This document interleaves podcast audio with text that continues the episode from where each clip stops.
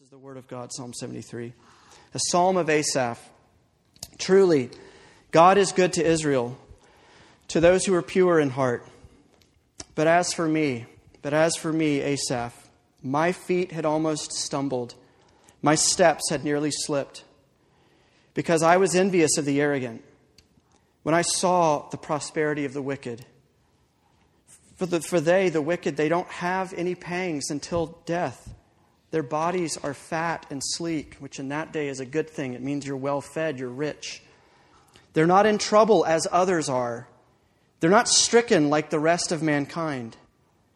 Therefore, pride, it's their necklace. Violence uh, covers them as a garment. Their eyes swell out through fatness. Their hearts overflow with follies. They scoff and they speak with malice. Loftily or lifted up, they threaten oppression. They set their mouths against the heavens, and their tongue struts through the earth. And therefore his people turn back to them and find no fault in them. And they say, How can God know? Is there knowledge in the Most High? Is there wisdom in following God or believing in God? Behold, these are the wicked. Here's his summary always at ease, they increase in riches. Then he starts to wonder all in vain have I kept my heart clean and washed my hands in innocence? For all the day long I have been stricken and rebuked every morning. If I had said, I will speak thus or I'll speak this way, I would have betrayed the generation of your children. But when I thought about how to understand this, and the this there is why the wicked seem to prosper and the righteous seem to suffer.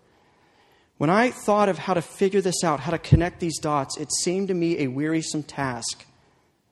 It bended my mind until I went into the sanctuary of God. Then, there, I discerned their end. Truly, God, you set them in slippery places. Truly, you make them fall to ruin. How they're destroyed in a moment, swept away utterly by terrors. The wicked, he says, are actually like a dream when one awakes. They're a vapor, there one minute and gone the next. O Lord, when you roused yourself, you despised them as phantoms. When my soul was embittered, when I was pricked in heart, I was brutish and ignorant. I was like a beast toward you, God. Nevertheless, I am continually with you. You hold my right hand. You guide me with your counsel, and afterward you will receive me into glory. So, whom have I in heaven but you? There's nothing on earth that I desire besides you. My flesh and my heart may fail, but God is the strength of my heart. He is my portion forever. For behold, those who are far from you shall perish, and you put an end to everyone who is unfaithful to you. But for me, it's good to be near God. I have made the Lord God my refuge, that I may tell of all your works. Let's pray. Our God, uh, this psalm seems bipolar. One minute, he's saying it seems the wicked have it so easy and life is so great, and the next minute, he describes them a really different way. One minute, he calls life with you just awful, and the next, he says it's to be desired and it's his refuge. And so uh, Jesus tonight straighten us out. Give us eyes, give us ears, give us a heart. Speak to us tonight from your very mouth to our very ears and our hearts. We ask this in your name. Amen.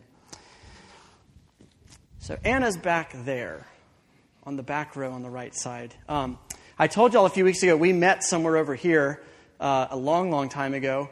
But we were friends for a while. We didn't date until Anna had already moved to Colorado to work at a church, and I was in Philadelphia uh, for seminary. And so all of our, all of our dating relationship occurred across a 1,600 mile chasm. From Colorado to Philadelphia, all two and a half years of, of our uh, dating relationship happened from that kind of a distance.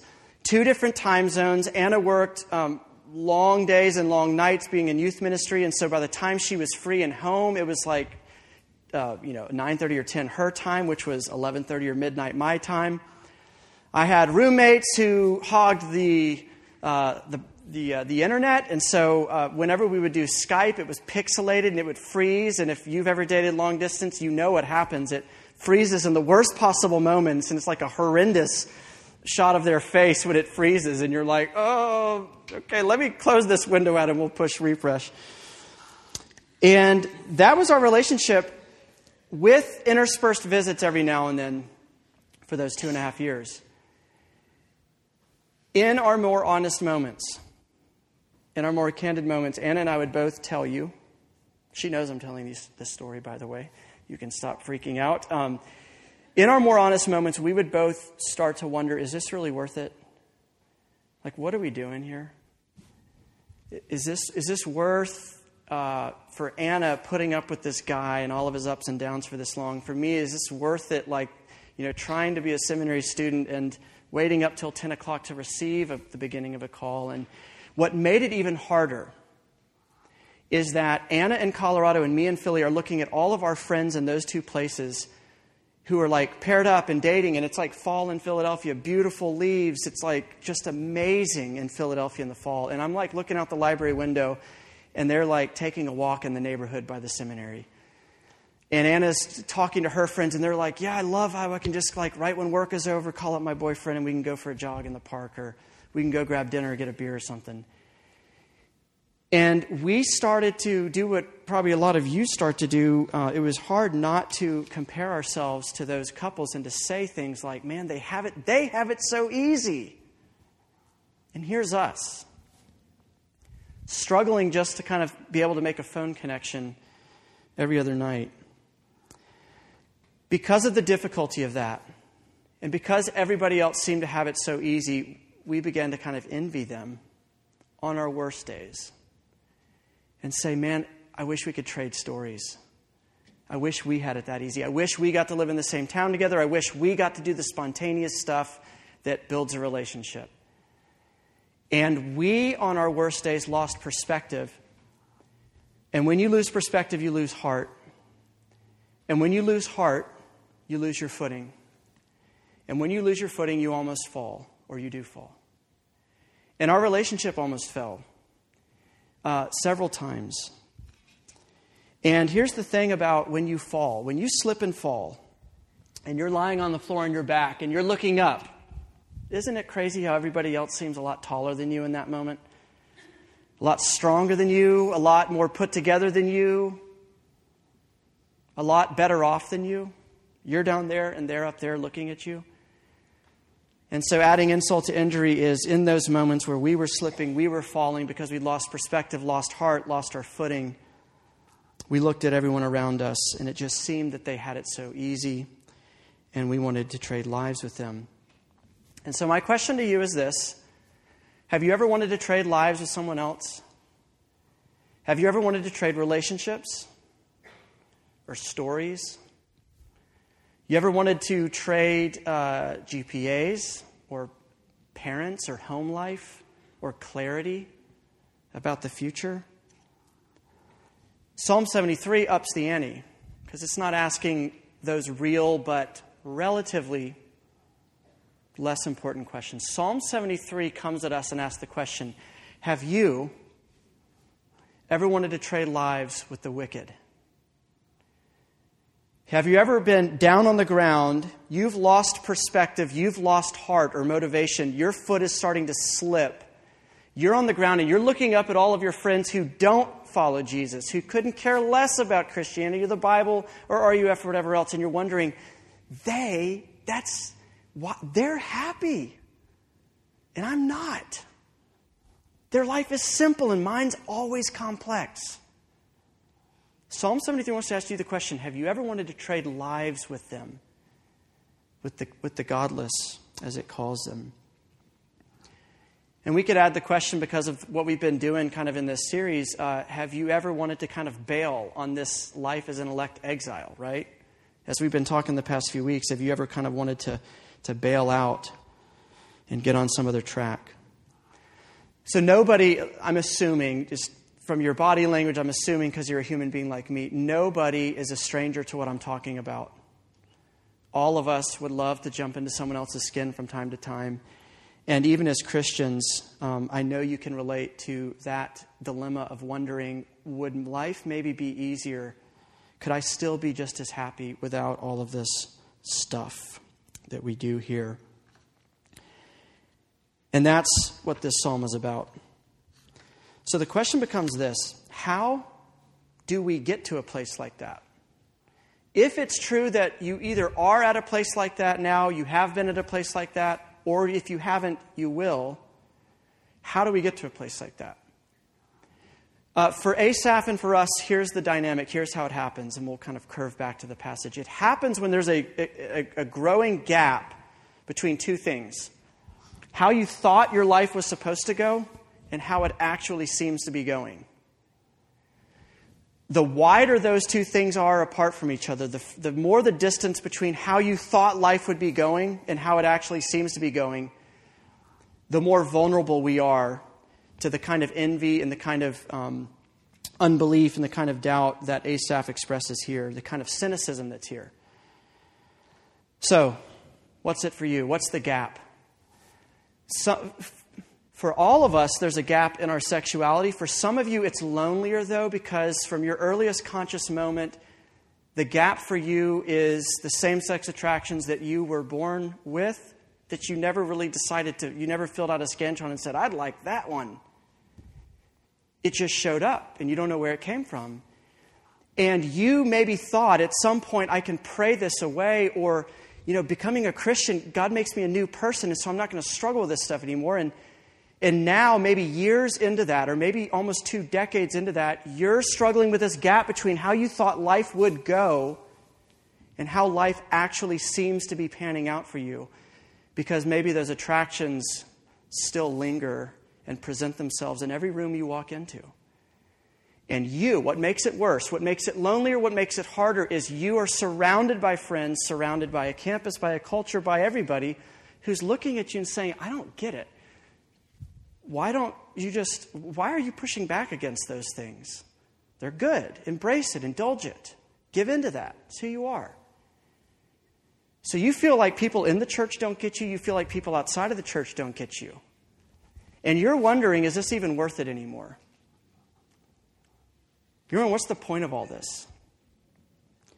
Or your friend group, maybe that's not you. Maybe, maybe your friend group uh, here in RUF, maybe like you really put yourself out there to come to a place like this or to get involved in a church, but uh, maybe your friend group here just isn't as cool and easy to get along with as all your other buddies, like back at the fraternity or in the sorority or in your, the high school friends you came to UGA with or who are still here. And you're like, man, um, these guys know me. They seem more loving, they seem more loyal. It's easier to kind of let my hair down and be me around them. And you're wondering, what's the point of even like trying to keep working on these relationships here? What's the point of keeping coming back on a Sunday morning and, and showing up again at an awkward church trying to get to know people? And you're wondering, is it time to just throw in the towel? Some of you, it's got to be your parents. You're wondering, what's the point of continuing to try to honor my mother and my father? You, have you heard what they said to me or did to me? Do you know what home is like for me? And there's this gap between how you thought Jesus would redeem your family life and how it actually seems to be going. That gap is widening, and you're getting more and more cynical, thinking, this is pointless. This is how this stuff develops. And Asaph said, You heard it, I read it. Asaph said, As for me, my foot had almost slipped, which means he had already lost perspective, lost heart, lost his footing, and almost slipped. That's the anatomy of a fall lost perspective, lost motivation, lost footing, fallen. This is a big deal for Asaph to say. Who's this dude, Asaph? And why is his name put right on the top of this psalm? The heading of this psalm is inspired too, not just the psalm beneath it. This was not an editorial note added in by somebody after. This is part of the psalm, a psalm of Asaph. Well, who's Asaph? We know from other places in Scripture, Asaph was the choir master for the temple of the people of God. There was one temple, it was in Jerusalem, and if you wanted to meet with God, you had to go to the temple. And Asaph was the guy in all the vestments, he was the clergy in all the vestments who led the people in worshiping God. That's who this is. Not so kind of like this, but but times a thousand worship leader of the temple of God. That's who Asaph is. And here's the gap. What's the gap for Asaph? What are the two poles of the gap? Verse 1, he says, Truly God is good to Israel, to those who are pure in heart. And that is true. He's not just parroting some cynical Sunday school answer. I get it, God is good, blah, blah, blah. He believed that, and it is true. But then everything else he says right after that is the other pole. That's what, that's what he thought life with God is supposed to pan out as. Life as a Christian in this world is supposed to pan out with. That sounds pretty simple, right? To the pure in heart, to Israel, God's people, God is good. Here's the other part of it. Here's what he says after. Very honest gut check moment for Asaph. I'm very thankful he was honest the day he wrote this. Verse 5 My life is plagued with problems. I'm stricken with problems. Verse 21 My soul was embittered and cynical. Verse 22 I was all torn up inside. I was brutish. I was ignorant. Things got so bad that even in verse 3, he said, I envied the arrogant. I secretly wanted the life of all the people not at the temple right now who are following me as I, as, as I lead them in worship. This is a pretty big deal. So it's like the guy is leading worship and he's daydreaming.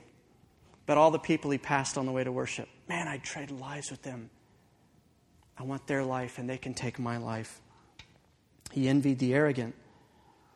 Really quickly, what does it mean? Like, what about the arrogant or the wicked, the godless? Which, by the way, the Bible, that's just shorthand in Bible language for those who are not united to Jesus by faith, those who, those who are not connected to God by His grace. It's kind of a, a catch all term for, for those people. What is it? What in them did he want? What in their life and their story did he covet and, and crave and want a piece of? I think it's a lot like us. Follow with me, verse 3 through 11. You'll see it jump off the page. He said, I saw them prosper. Right after that, they seem to live such painless lives, they have no pangs until death. Their bodies are fat and sleek. They've got, they got it going on, they've got what they need. They don't have troubles like the rest of mankind, he says. They have everything they want. They enjoy a life of ease, and their riches multiply. And that's what we begin to crave, and that's what we look at. And if you get into that dark moment, maybe you begin to do the math and deduce well, then do I really need Jesus for life to work, to be okay, to have a good life? Do I really need Jesus if I'm looking at all these people and that's them? That seems to be what life is like for them. Asaph was, he got to the point where he is, uh, he's going down that road in his mind and he says, Did I keep my heart clean for nothing? Was it all in vain? So this is like crisis of soul moment. This isn't just a little bit of like, man, I've it's like 30 weeks in a row I've led worship at this church. Like I could use a break. He's he's beyond that. He's questioning the whole endeavor at this point and saying, is this pointless? Is this all just a game? Are we all just going through the motions with this stuff? Can you relate to that? The choir master, the worship leader at the temple in Jerusalem, was asking that. Here's the problem. What I just described to you is called cynicism, right? You've heard the term, we use the term cynical. We, I mean, when I think of cynical, I think of eye roll. But I think uh, here's what cynicism means cynicism, a, cynical person, I mean, we need to distinguish it from sarcastic because maybe that's a little bit more benign and not what's going on here. Cynicism is of a, of a more severe variety. Cynicism happens when you begin to see through everything. Everything becomes transparent. You know better about everything you kind of you've, you've seen behind the curtain you'd be like like wizard of oz like oh the, the wizard is tiny little guys not a big deal. Cynicism is when you see through everything. So for example you see through Christ, you start seeing through christian community and you say man it's a bunch of hypocrites in here. These people don't practice what they preach. This isn't like you know oh, you have people they say this or they do that. But this isn't really, there's not really anything real or, or, or weighty about what's going on here. You'll hear the words, or you've said the words, or you've thought the words. Man, my non Christian friends seem to be more loving and loyal than my friends here. I heard that like two weeks ago out of the mouth of one of my former students who's been loved well. He's been pursued well. He's a dear guy, but he's fallen into this. I have, uh, we, we start seeing through the church. Like, man, the reason people go to church in the South is just because it's tradition and it's habit, which is often true. But you start thinking everybody's playing the game, everybody's keeping up appearances, it's all about pretense, it's all about kind of pacifying a conscience or whatever. And you see through church too, and it's just not that big a deal anymore. You see through these sermons you see through what I'm saying right now. Oh, I wonder what Ben's going to say next. Oh, bingo, I was right. I win the prize. You know, he said that, you know, of course, sin is bad, it's dangerous, you need Jesus. I, I get it. That's seeing through stuff. And it's toxic, and it's acidic, and it eats your soul. We begin to see through even God Himself and we say things like, Yeah, I was raised this way. I used to believe that stuff. I used to believe in him. But it's kind of like Santa Claus. It's like a, it's like a 14 year old talking about Santa Claus. Yeah, but I saw the light. I mean, it's just a whatever, something my parents told me. And you see through that too. And again, not hypothetical, not theoretical. Things we've thought, we've said, we've heard, things I've heard. Um, I was hanging out with one of my dear friends from nine years ago, as the last time I saw him. We were in RUF together, and uh, we were talking about uh, some of our old buddies from back in the day. And there have been people uh, at these microphones leading worship um, who not only have fallen away from all of this, but who are hostile towards Christianity now. They were the golden boy, the golden girl of RUF. And nine years later, they have nothing to do with it. And they despise Christians. This stuff is real. I used to think when I heard warnings and stuff in the Bible, like um, what Sarah read earlier from Hebrews, if, if, today, if you hear his voice, do not resist it. He's calling us to repent. I used to hear that. I was like, man, that kind of sounds harsh. And now I hear it and it's like, God is so good to us. He won't water it down. He knows we need the harsh, undiluted warning because he knows this is real too. And we don't think nine years ahead, but he does. And he says this kind of cynicism left to grow in your heart will consume you alive. C.S. Lewis describes it this way He says, You can't go on seeing through things forever. The whole point of seeing through something is to see something through it. It's good that the window is transparent because the street or the garden or the car beyond it is opaque. But what about if you saw through the, the car too? It's of no use trying to see through, th- see through first principles. If you see through everything, then everything is transparent. But a wholly transparent world is an invisible world. To see through all things is the same as not to see.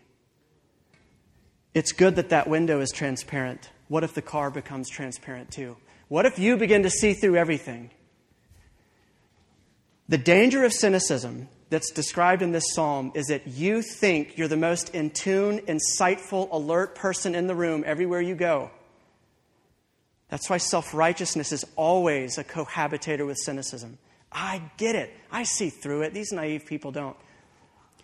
The ironic thing is that though you think you see better than everybody else, you're blind. You don't see anything anymore. C.S. Lewis nails it there. Psalm 73 nails it. And it says these kind of insights, these kind of the envying the wicked, it promises you x ray vision and it leaves you blind every time. That's the fate that God saved Asaph from. Because this isn't how the psalm ends, right? There's a curve in here in the middle of it. How does that change happen? How does how does Asaph get to a place where he's not consumed alive by that cynicism that had started to grow and put its tentacles through his life and his heart? How did it happen? Really quickly, not because he's a great analyst and figured it out and said, Oh, I, I connected the dots, I analyzed the problem, and now I've got the formula to fix it. He said, When I considered this thing, it was a wearisome task, did he not? He said, When I under, uh, tried to understand why the wicked seemed to prosper and the righteous seemed to suffer, what a wearisome task it was. It brought me to the end of myself. It busted my mind. I didn't, that was not a fruitful path for him. Take notice, those of you like me prone to analysis paralysis. Asaph warns you. He puts a no trespassing sign on that road and says, Please don't go down that road. It will exhaust you and it will not lead you anywhere. So, how did Asaph end up at the place that he ended up at? How do we get back on our feet when we slip? How do you get your eyes back when you've gone blind? How do you start seeing opaque objects when you see through everything? I love this. I love this pivot in the psalm. Until. Until he went to the sanctuary of God and he finally understood. So he says, until he went to the sanctuary and worshiped God, he lost perspective.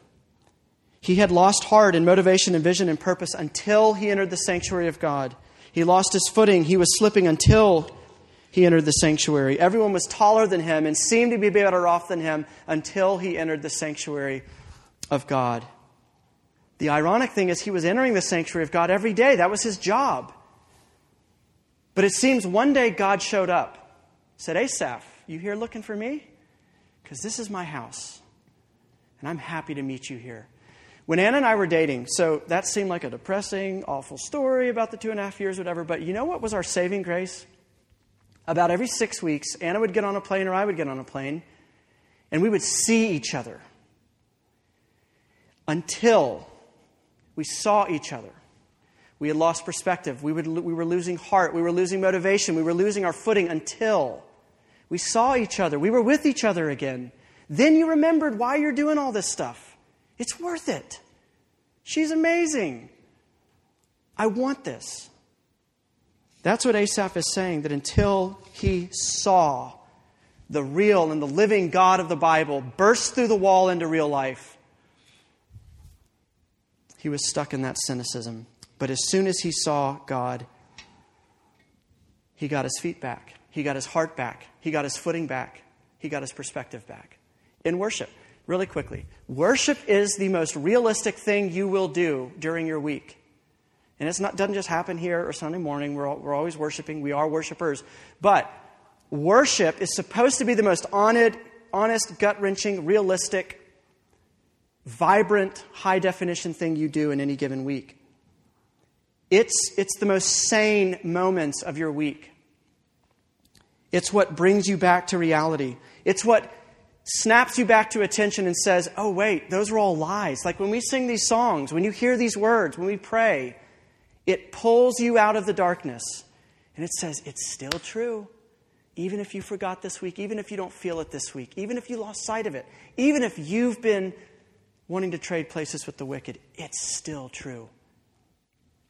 And importantly, importantly, Worship reminds us we're not worshiping ideas. We're not here to talk about ideas. This is kind of an intellectual group. You're like you're smart people. We like talking about this stuff. But please don't. I think the warning sign of kind of sliding all the way into cynicism to the point that it consumes you is when Christianity is about ideas for you. It's about theology for you. It's about coffee shop conversations where we talk about, oh, it's so satisfying to see how all the dots connect and how the Bible holds water. That is satisfying. But do you know what the Bible reveals? The person of the living God, Father, Son, and Holy Spirit, and the Son crucified for you to be reunited to the Father forever. That's what the Bible reveals. It's personal. It's not ideas, it's not theology, it's not doctrine. It is personal. Or I should say, those ideas, the doctrine, the theology points to the person. It's a better way to say it. But it is personal with a capital P.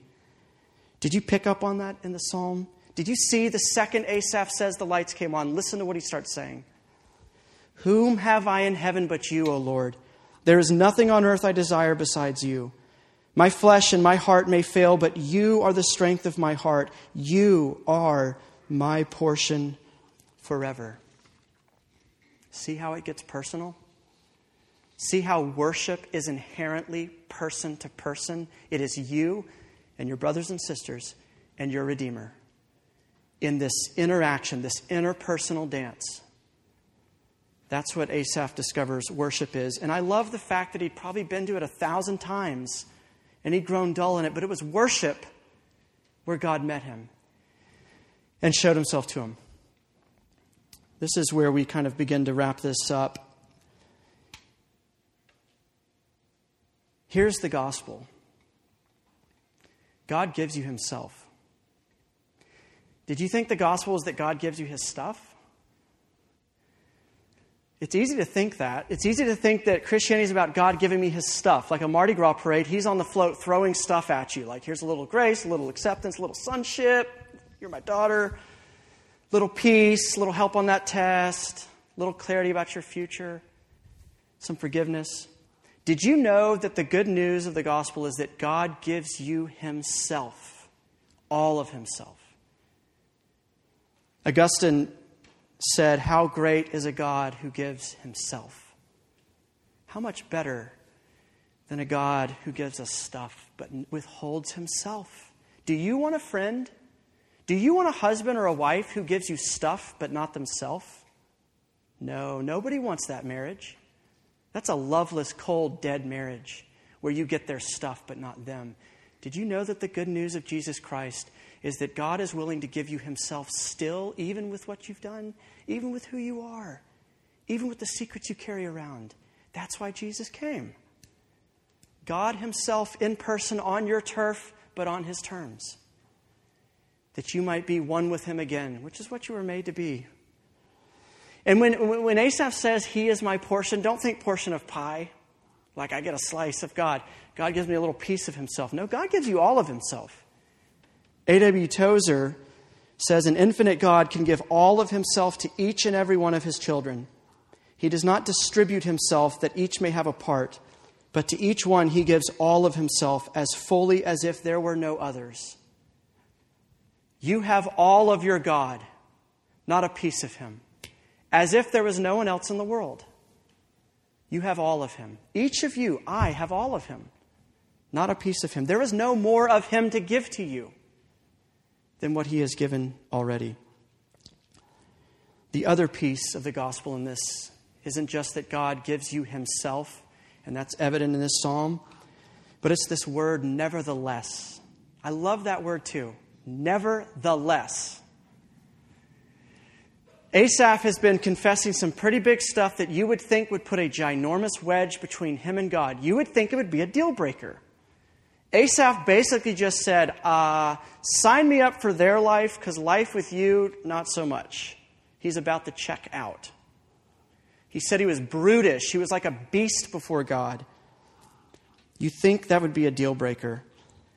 And Asaph says, in spite of the factor, nevertheless, even though I was boneheaded, hard hearted, foolish, envious, arrogant, animal like before you, nevertheless, you are with me you have not left me. You have not ignored my pleas. You hold my right hand. You have caught me from falling. You have helped me get my feet underneath me. In fact, he says, I have seen you guiding me, holding my right hand. Nevertheless, even amidst all my stupidity and sin, you will receive me into glory. Isn't that amazing? What a, what a beautiful one word gospel for you tonight. Nevertheless. Nevertheless, fill in all the stuff after that. Why? Because Jesus Christ slipped and fell and perished and was alienated, that you might stand and live and be brought back to the Father forever. That's the gospel. That's what the Bible's about. If you grew up this, with this or if you didn't grow up with this, that's what the Bible is about. And so, if you find yourself tonight just like Asaph. If, if what I've been saying kind of strikes a nerve with you, or worse, you think it should strike a nerve with you, but you're so cold hearted it doesn't, what do you do? You did what Sarah read earlier. If you hear his voice today, do not continue to choose to harden your heart. Choose to listen to him. Asaph did not repent to get God to be good to him. Asaph repented in his arrogance, in his hardness of heart, because God was good to him. we don't repent.